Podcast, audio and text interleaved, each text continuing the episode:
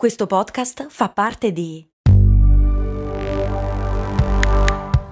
Voice Podcast Creators Company. Che poi la cosa veramente strana è a chi mai sarà venuto in mente di mettere delle bolle dentro una vasca. È strano, no? Beh, dietro un prodotto così bizzarro si nasconde una vera storia di sogno americano. Sogno anche un po' italiano, mi viene da dire. Questo ascolto è supportato da New Balance. Ciao, sono io, Max Corona, e sono davvero onorato di tenervi compagnia con le mie storie nella vostra vita. Spesso quando ci incontriamo mi dite che ascoltate storie di brand mentre correte. E una cosa che mi ha sempre stupito è considerare come la corsa unisca persone completamente diverse tra loro. C'è chi si sta allenando per la prossima maratona e chi è appena riuscito a completare i suoi primi 5 km.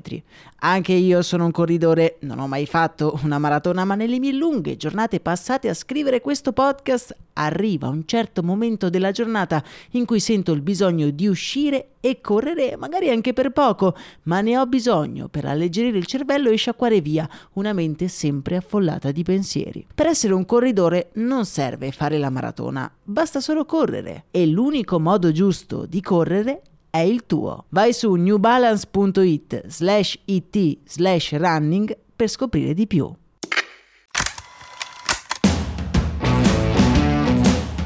Bentornati miei cari viaggiatori nel tempo, io sono Max Corona e oggi vi racconto la storia di un prodotto che mi ha sempre incuriosito, anche se non credo di essermi mai fatto un vero e proprio idromassaggio nella mia vita, anche se sono nato in quello che pare essere la patria dell'idromassaggio, Pordenone. Non ci credete? Beh, sentite un po'.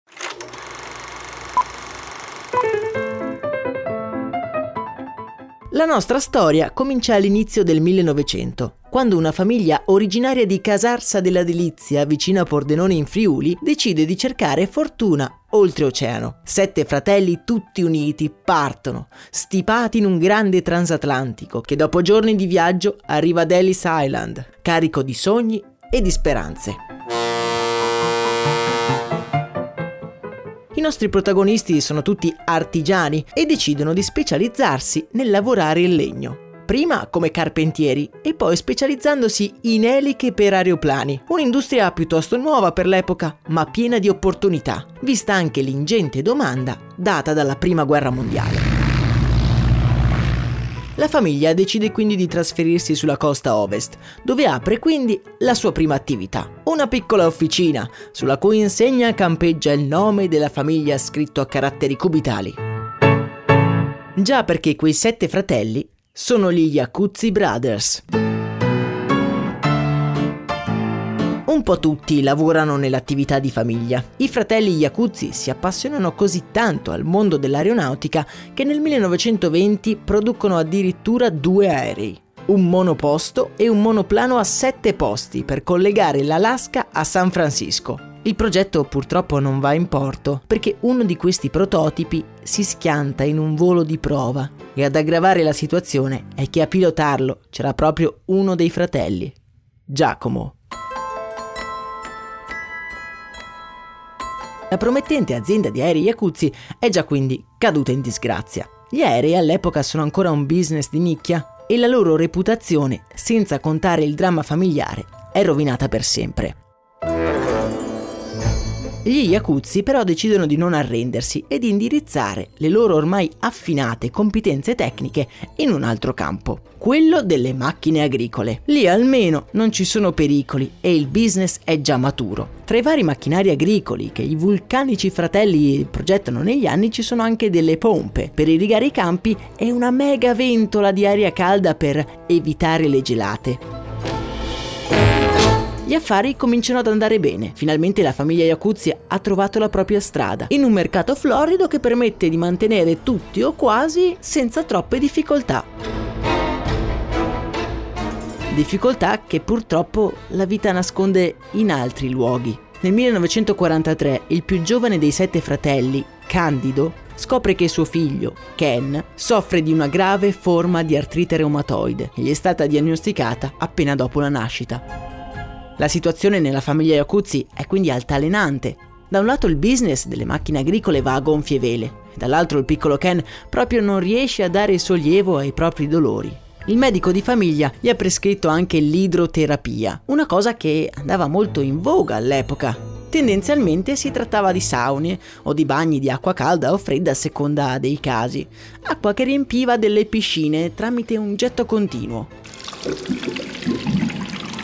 Portando Ken a queste sedute, Candido un giorno scopre che il figlio sta più volentieri nella vasca di acqua calda e più precisamente vicino alla pompa che la riempie, come per farsi massaggiare da quel dolce e continuo getto d'acqua.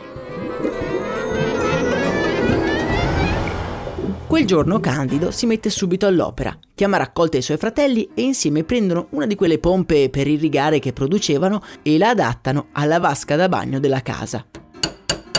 Dopo poco il piccolo Ken è pronto per godersi il suo getto massaggiante, anche tra le mura domestiche e quindi non ha più bisogno di andare all'ospedale.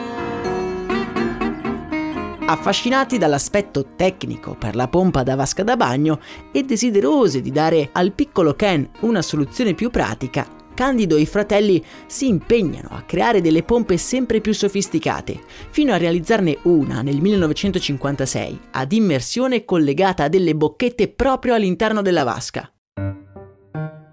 Animati dal loro indomabile spirito imprenditoriale, gli Yakuzzi provano a mettere sul mercato questa pompa e provando quindi a venderla a tutti quegli affetti da artrite reumatoide. Ma purtroppo i risultati non sono estremamente incoraggianti. Pomeriggio, però, uno dei più giovani della famiglia Yakuzzi, Roy, si immerge nella vasca e accende la pompa.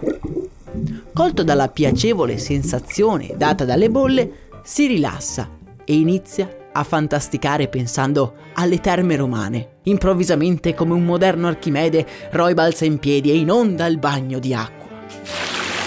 Non dovevano vendere la vasca ai malati, ma ai ricchi.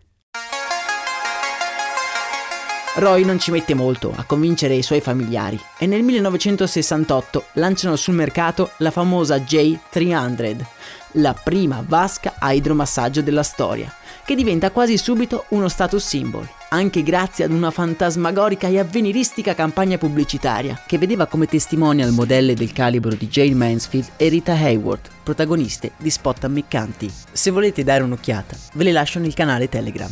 Nel 1970 la famiglia Iacuzzi decide di creare una fabbrica per la produzione europea proprio a Pordenone, il luogo da cui erano partiti molti anni prima in cerca di fortuna. Attualmente Iacuzzi non è più proprietà della famiglia, ma è ancora leader del mercato degli idromassaggio ed è uno di quei pochi prodotti che sono riusciti a radicarsi talmente tanto nell'immaginario comune che la parola idromassaggio ormai è sinonimo di Iacuzzi.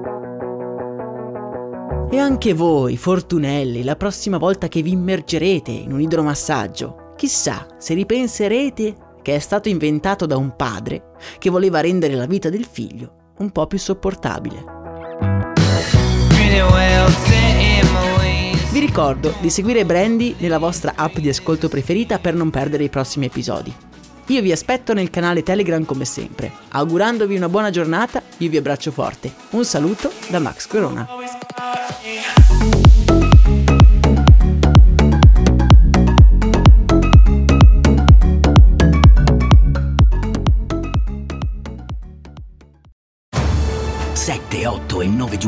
2024. Solo da ogni euro. Un weekend che è già una finale. Sconto del 24% su TV, audio, informatica ed elettrodomestici. Ogni euro. Spesa minima 299 euro solo con un Euro Club. Esclusioni in negozi online.